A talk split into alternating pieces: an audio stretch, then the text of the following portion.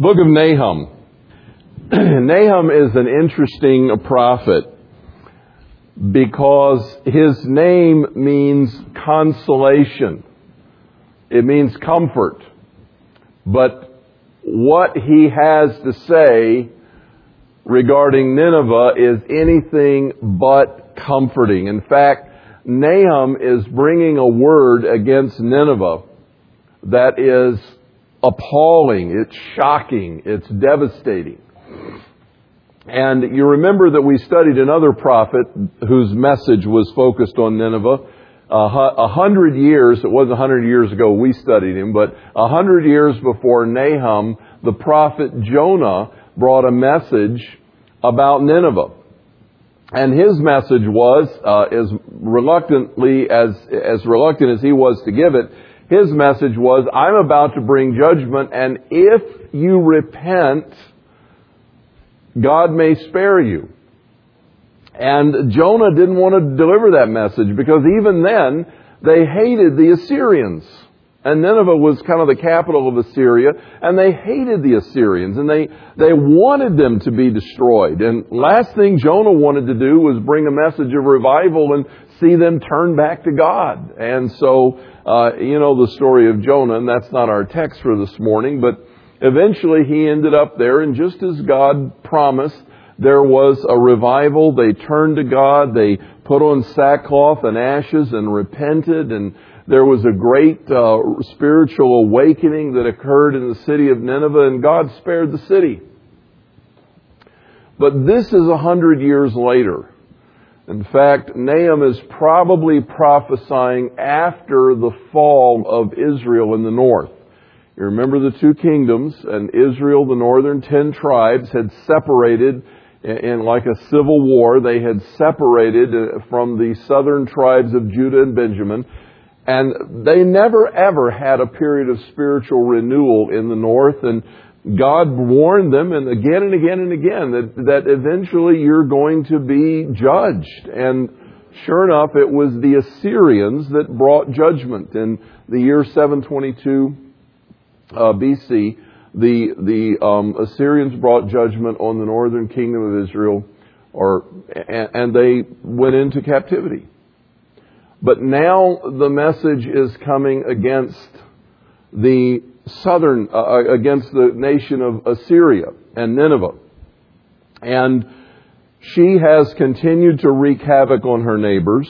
She has continued to act cruelly. And God basically says, Your time is up. The time of judgment has come. Um, you're going to be judged and no one is going to be able to help you. And that's the message of Nahum, which is short for Nehemiah. Now, when you turn to the book of Nahum, and I hope you're there by now, chapter 1, one of the things that we don't particularly care to think about today, we want to create an image of God that is uh, filled with, uh, you know, all kind of warm fuzzies. We want to kind of communicate God as, as a loving, tender, compassionate, kind. We emphasize that aspect of His nature so much so in our culture as evangelical Christians. You know, we, we just kind of want to shrink away from the judgment and the hell and the fire and the brimstone and all of that kind of thing. And so, so we want to present a God that is, that is so nice that we almost forget that He is a God of judgment. And that He is a God who is also uh, capable of anger and wrath and vengeance. That's a word that we don't like to associate with God. Vengeance. It means I'm going to get even. I'm going to bring vengeance. I'm going to, to punish you for what you've done and I'm going to exact payment. But when we turn to Nahum the prophet and we see what he has to say, look at verse 2. A jealous and avenging God is the Lord. The Lord is avenging and wrathful. The Lord takes vengeance on his adversaries and he reserves wrath for his enemies. I don't know how you think about words that kind of have, you know, synonymous meanings, but they, they have levels of intensity. I think of people who get frustrated and then they get irritated. This, this is kind of the way I think of it. They, they're frustrated, then they get irritated, and then they get angry. And then their anger t- turns into kind of rage and wrath. If, if you begin to take this down the stream a bit, Uh, the, the anger becomes rage and the rage exacts wrath and, and vengeance. And, and when you get to the wrath and vengeance stage, you know, you're looking at eyes ablaze and a face that is only filled with anger and there's big trouble. It's hard to imagine that kind of reaction that is still characterized by holiness and righteousness. But here's the amazing thing about God. He is capable in his character of exacting vengeance and being filled with wrath without in any way diminishing his holy character. In fact, it's his holiness that motivates his wrathfulness. And, and, we read this in the opening verses of Nahum and we say, wow, you know, th- this is not a God I may be comfortable with. This is a God who is pictured as, uh, look in verse 3, the Lord is slow to anger, but He's great in power, and He will by no means leave the guilty unpunished. That's a powerful statement. That no guilty person will escape the punishment and the judgment of God. It's an awesome statement.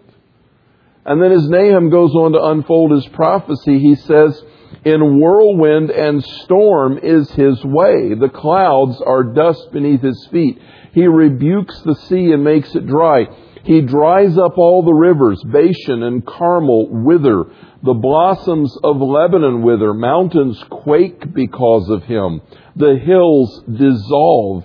Indeed, the earth is upheaved by his presence, the world and all the inhabitants in it. Who can stand before his indignation? Who can endure his burning, the burning of his anger? His wrath is poured out like fire and the rocks are broken up by him. The Lord is good, a stronghold in the day of trouble, and he knows those who take refuge in him.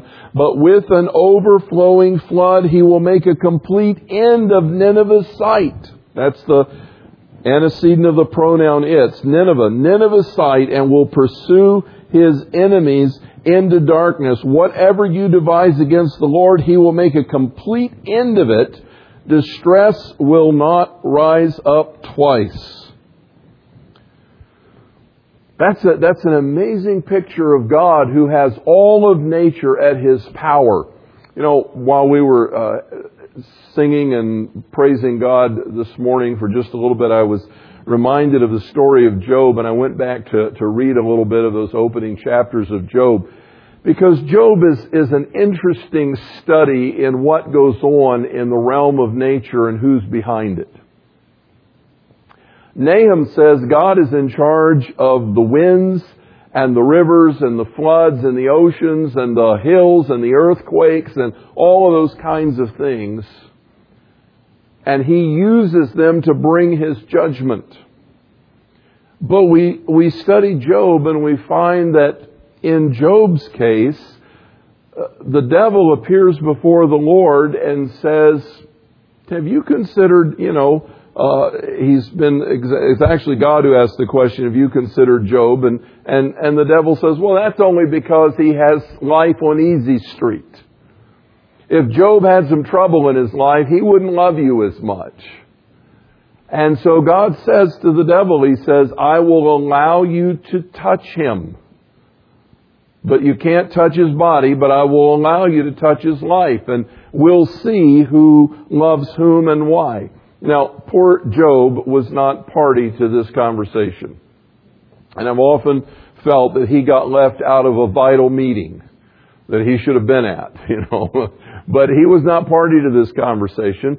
And so when the report comes in one day, there's four areas of his family that are being touched, and, and two of them are, are overrun by marauders and, and uh, warring armies, but two of them are stricken by lightning and by a strong wind. And it obviously is the attack of Satan against Job's family within the dominion of God. Sometimes we have a hard time with that. And I want to remind you this morning that every single thing that happens on this planet is not a direct action of God. While it's also true to say that nothing happens on this planet without the knowledge of God, and nothing will happen on this planet to you without the permission of God. Does that scare you or give you comfort? It gives me comfort.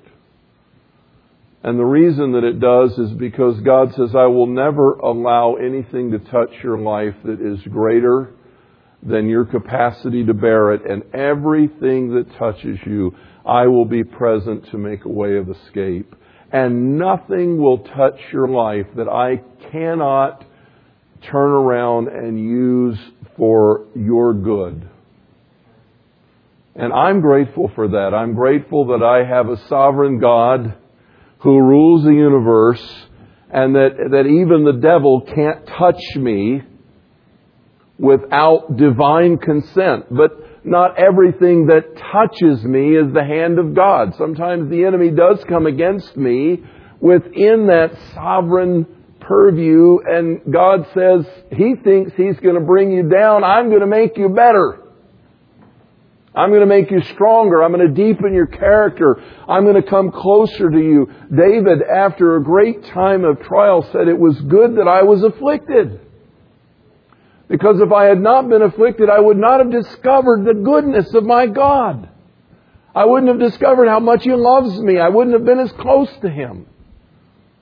Those are deep and heavy subjects for us, but I want us to recognize from the prophecy of Nahum that while every storm and everything that happens in the face of the earth is not a, an act of God, as our insurance policies say, the reality is nonetheless that He is capable of using those things.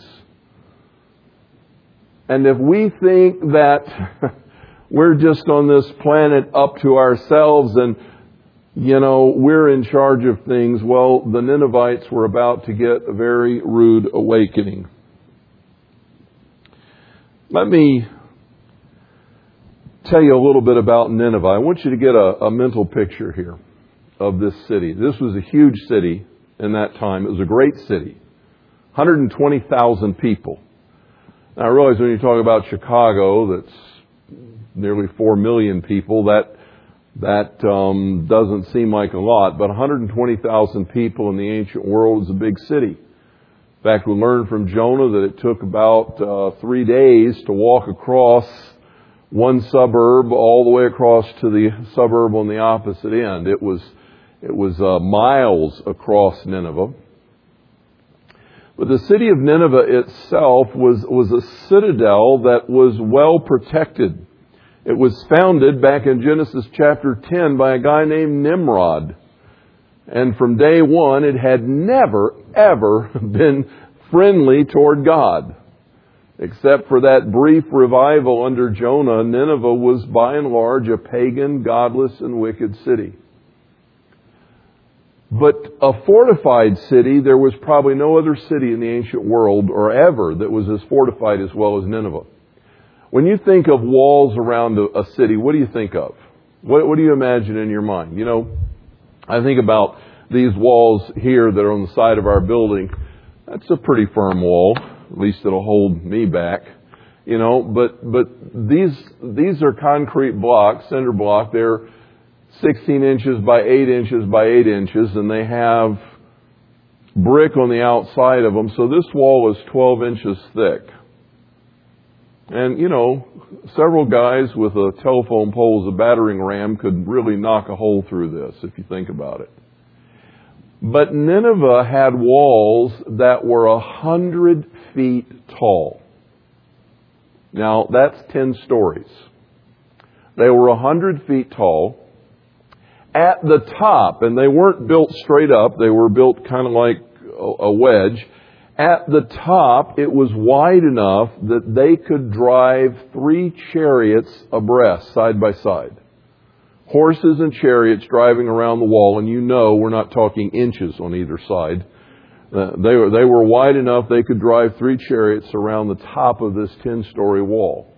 So, so imagine the walls of Nineveh. Now, seven and a half miles around the city in circumference.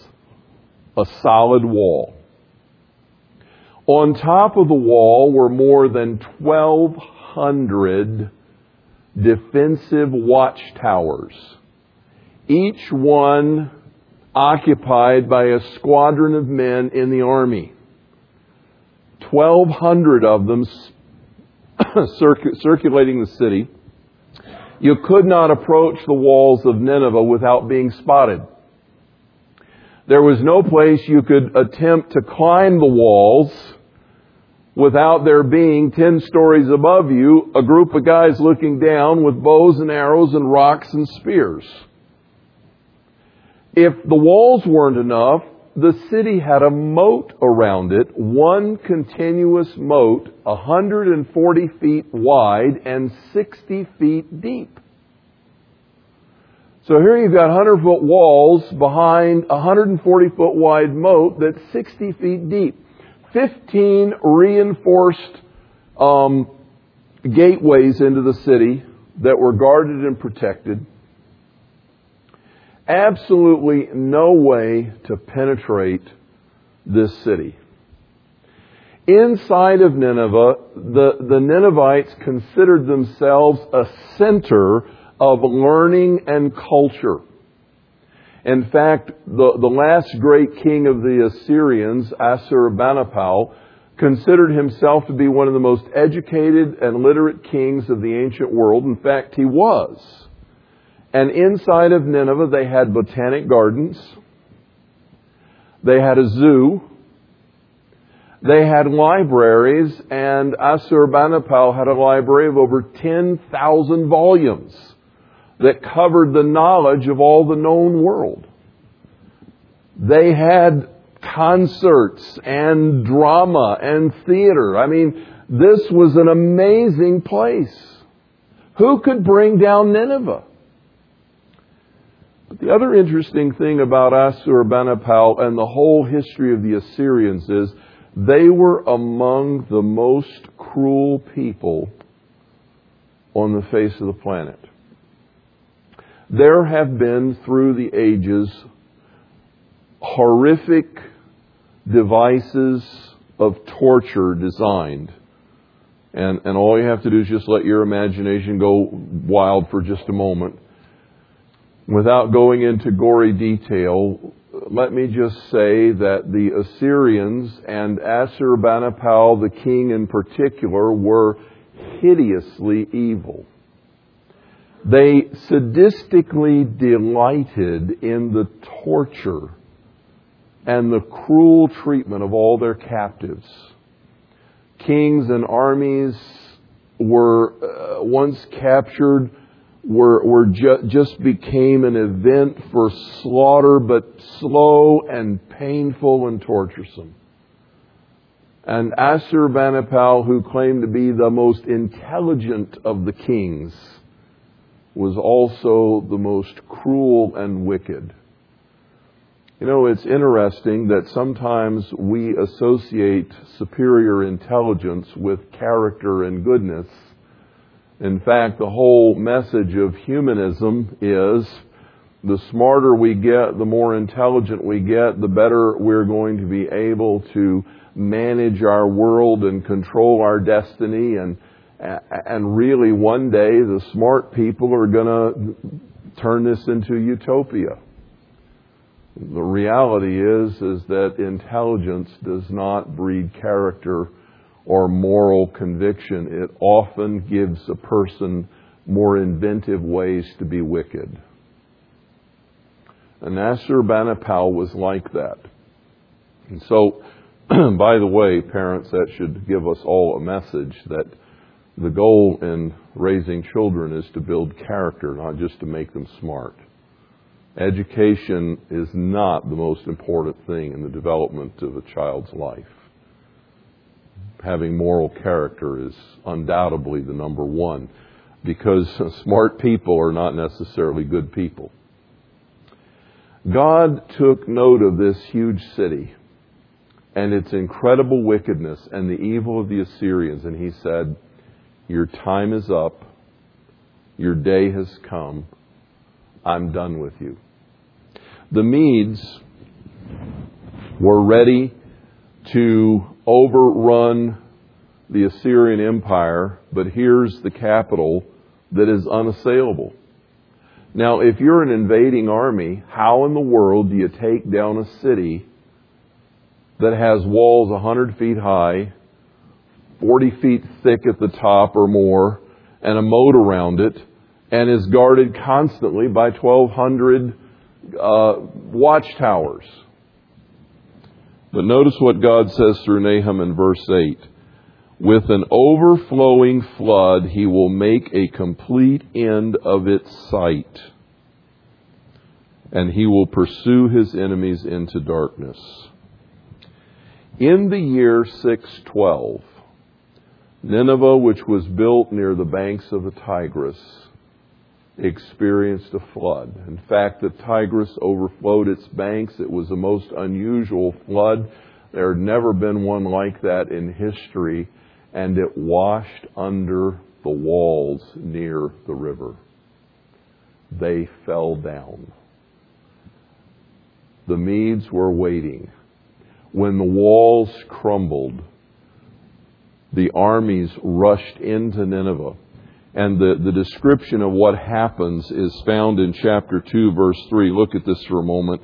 Chapter 2, verse 3 the shields of his mighty men are colored red. The warriors are dressed in scarlet. The chariots are enveloped in flashing steel. When he is prepared to march and the cypress spears are brandished, the chariots race, race madly in the streets and rush wildly in the squares.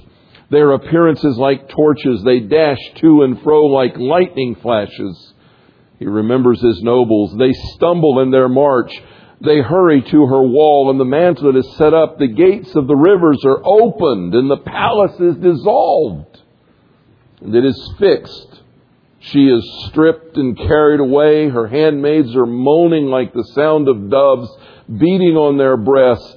Though Nineveh was like a pool of water throughout her days, now they're fleeing. Stop, stop, but no one turns back. Plunder the silver, plunder the gold. There's no limit to the treasure, wealth from every kind of desirable object. She's emptied. She is desolate and waste. Hearts are melting and knees are knocking and anguish in the whole body and all their faces have grown pale.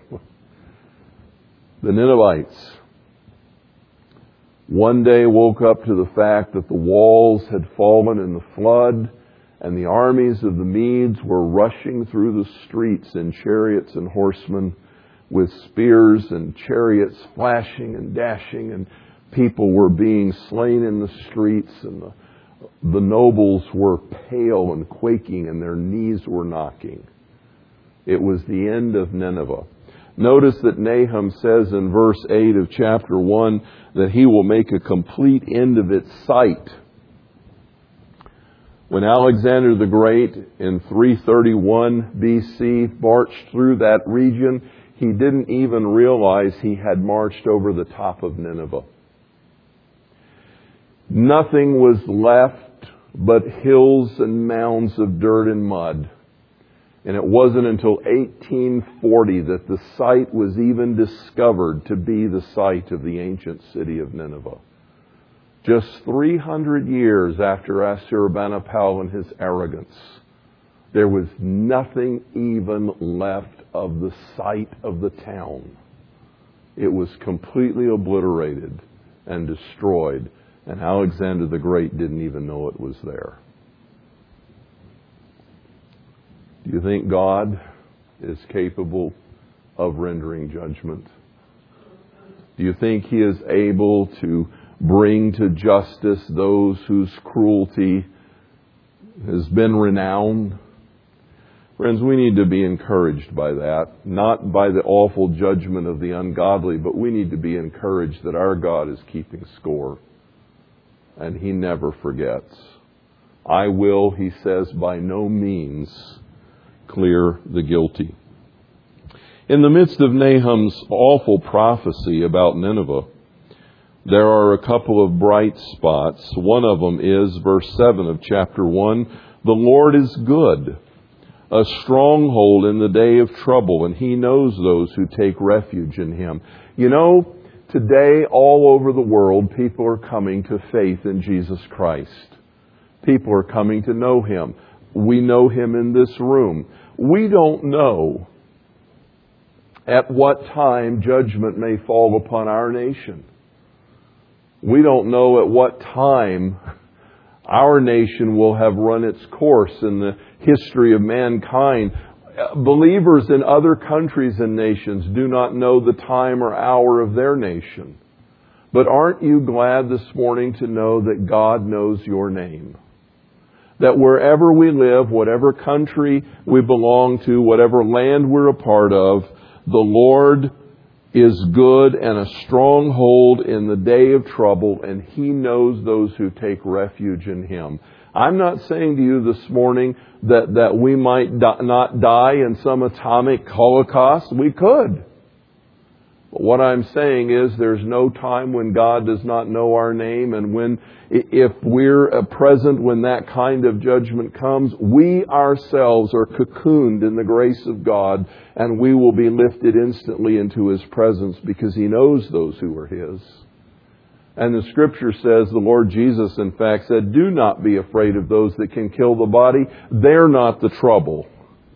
You need to be concerned about the one that can cast both body and soul into hell. You need to be concerned and aware of the Lord Jesus Christ. But if you put your refuge in Him, to be absent from the body is to be present with the Lord. And He is a shield and bulwark to those who trust Him. I'm so grateful that I am safe this morning in Jesus Christ. Furthermore, in verse 15 of chapter 1, there's this beautiful passage We've written songs about it. Behold on the mountains the feet of him who brings good news that announces peace. Celebrate your feast, O Judah. Pay your vows, for never again will the wicked one pass through you. He is cut off completely. As Nahum sees the future of Judah in her restoration as the future nation of Israel. He brings this beautiful passage to us that the feet of those who bring good news and announce peace. I want to come back to that in a moment because it's our great opportunity to share the gospel. And look in chapter 2, verse 2 For the Lord will restore the splendor of Jacob like the splendor of Israel, even though devastators have devastated them and destroyed their vine branches. In the year that Nahum was prophesying after the fall of the northern kingdom and before the fall of the southern kingdom, Judah was nonetheless going through great political turmoil. It would be a mere 40 years before Judah was overrun by the Babylonians in her judgment, but God wanted her to know that He would remember Judah and would bring Israel back from the ashes and that she would be restored.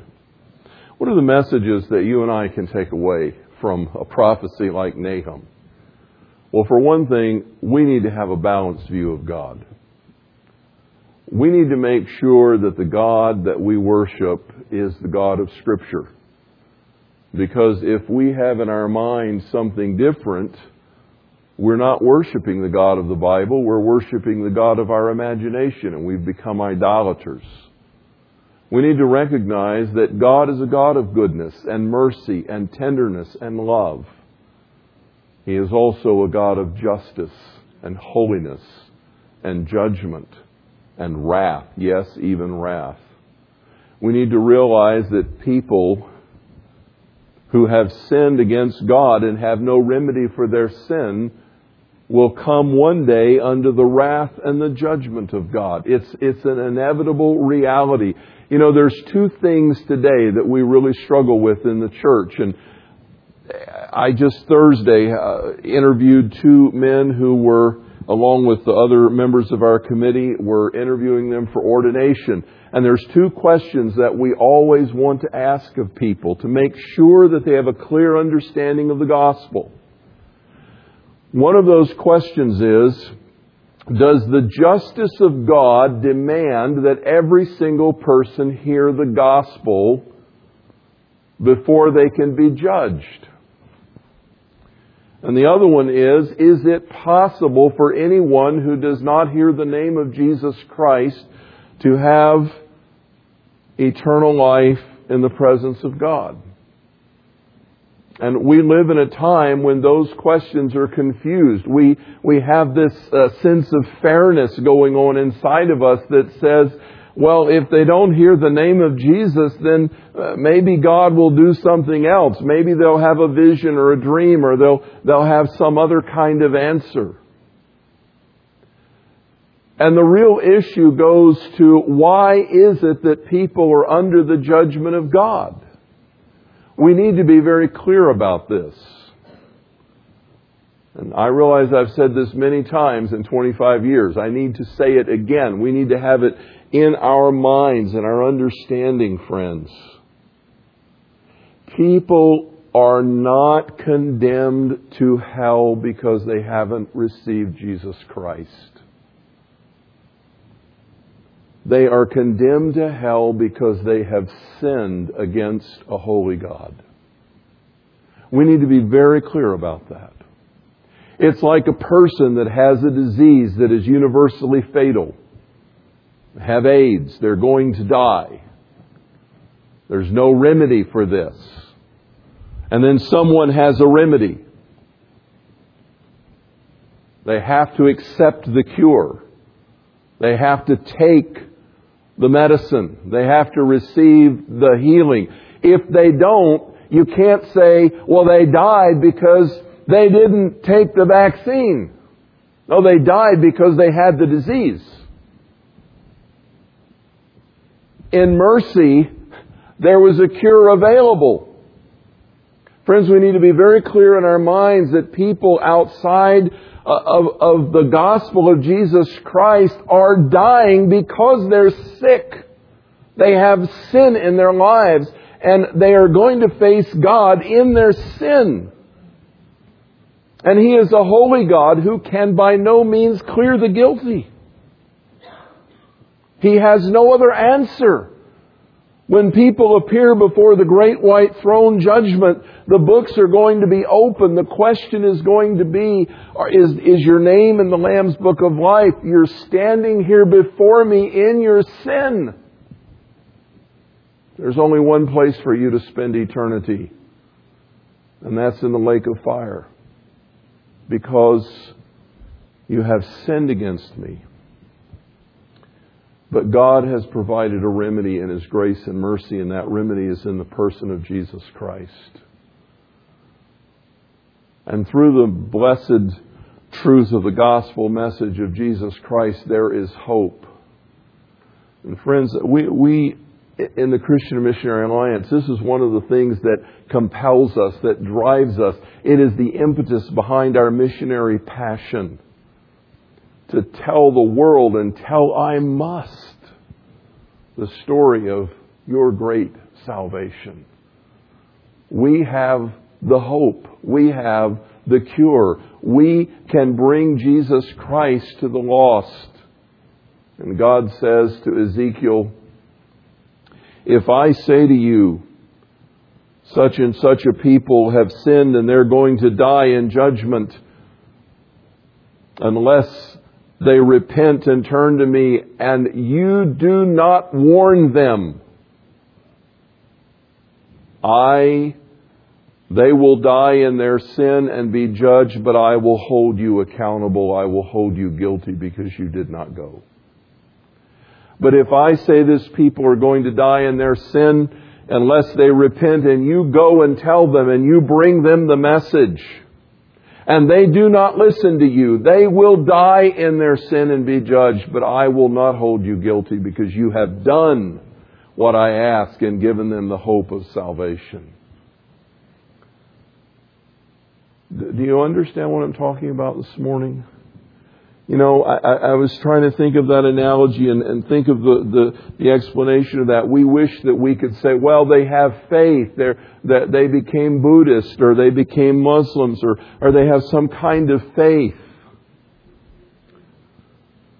Friend, if you need a cure for AIDS, it doesn't help to get a vaccine for polio. It doesn't help to get a vaccine for some other problem. So many times we, we want to sort of assuage our conscience and make it nice because, well, perhaps as long as they have a God, it'll be alright. Isn't God the same everywhere? Don't all people ultimately relate to Him? No. The only remedy is in the one who shed his blood on a cross outside of Jerusalem and rose again on the third day from the grave. His name is Jesus. He is the only remedy for sin. There is no other solution. God is a merciful God, loving and full of grace. He is long suffering, not willing that any should perish. But like Nineveh, there will come a day if there is persistent rebellion. There will come a day when the time of grace is over and the day of judgment has come. People will pay for their sin. They will face a holy God who is not looking on them with kindness, but in his wrath. The cross is there. Jesus has died. We have the answer. I pray this morning that as we think about these realities, that God will give us a love for unlovely people. That will, God will give us compassion and grace upon those who are hateful and cruel. Like the Ninevites, whom God offered hope under Jonah. Every man, woman, and child is loved by God and needs an opportunity to hear the message. We have the message. May God give us the grace to carry it, to tell it, to share it. Because one day, after they've breathed their last, the scripture says it is appointed unto man once to die, and after that, the judgment. And the picture of God is very different than for those of us that are safe in Jesus Christ. May God not only fill us with gratefulness for our salvation, but with a compassion to share the story. Father, Thank you that you do not leave us wondering who you are or what you are like. You have explained yourself clearly in your word. You comfort us with the assurance that when wicked people overrun, it seems, the godly, there will be a day of judgment. But you also remind us that you allow ungodly people to keep breathing because you do love them and you want to give them a chance. You are long suffering, not willing that any should perish. You want to give them a chance. And we have the message of hope. What can man do to us? What can man do to us? We are safe in you forever.